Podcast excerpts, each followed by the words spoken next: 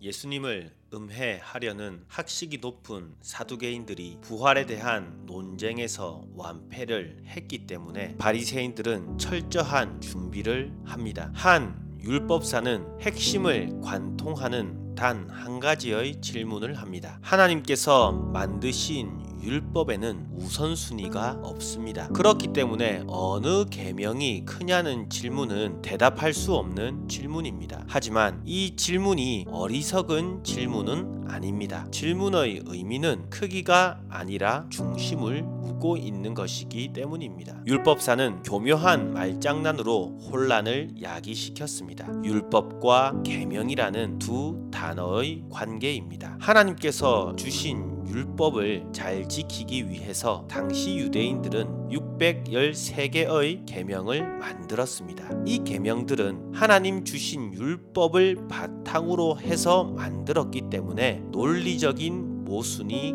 결코 있을 수 없습니다. 하지만 실생활에 적용시키기 위해서 만들어진 계명은 복잡한 인과 관계가 생길 수밖에 없습니다. 나의 기쁨이 다른 이에게 상처가 되는 문제입니다. 율법사의 질문은 모순이 없으면서도 율법과 계명을 관통하는 것을 물은 것입니다. 이 질문에 대한 답을 내리기 위해서는 먼저 율법과 계명에 대한 학문적으로 완벽히 이해하는 지식이 필요합니다. 사실 이러한 지식적인 완벽함은 율법사조차도 이미 가지고 있는 것이었습니다. 하지만 여기에 율법사조차 가지지 못한 더 중요한 것이 필요합니다. 그것은 시대를 초월한 모든 사람들의 삶을 이해하는 것입니다. 모순적인 계명 이 되지 않기 위해서는 모든 시대에 있는 사람들의 개개인의 삶과 그들의 감정을 이해하는 것이 필요합니다. 즉, 사람으로서는 결코 답을 내릴 수 없는 탁월한 질문을 율법사가 한 것입니다. 하지만 예수님은 태초부터 계시고 천지를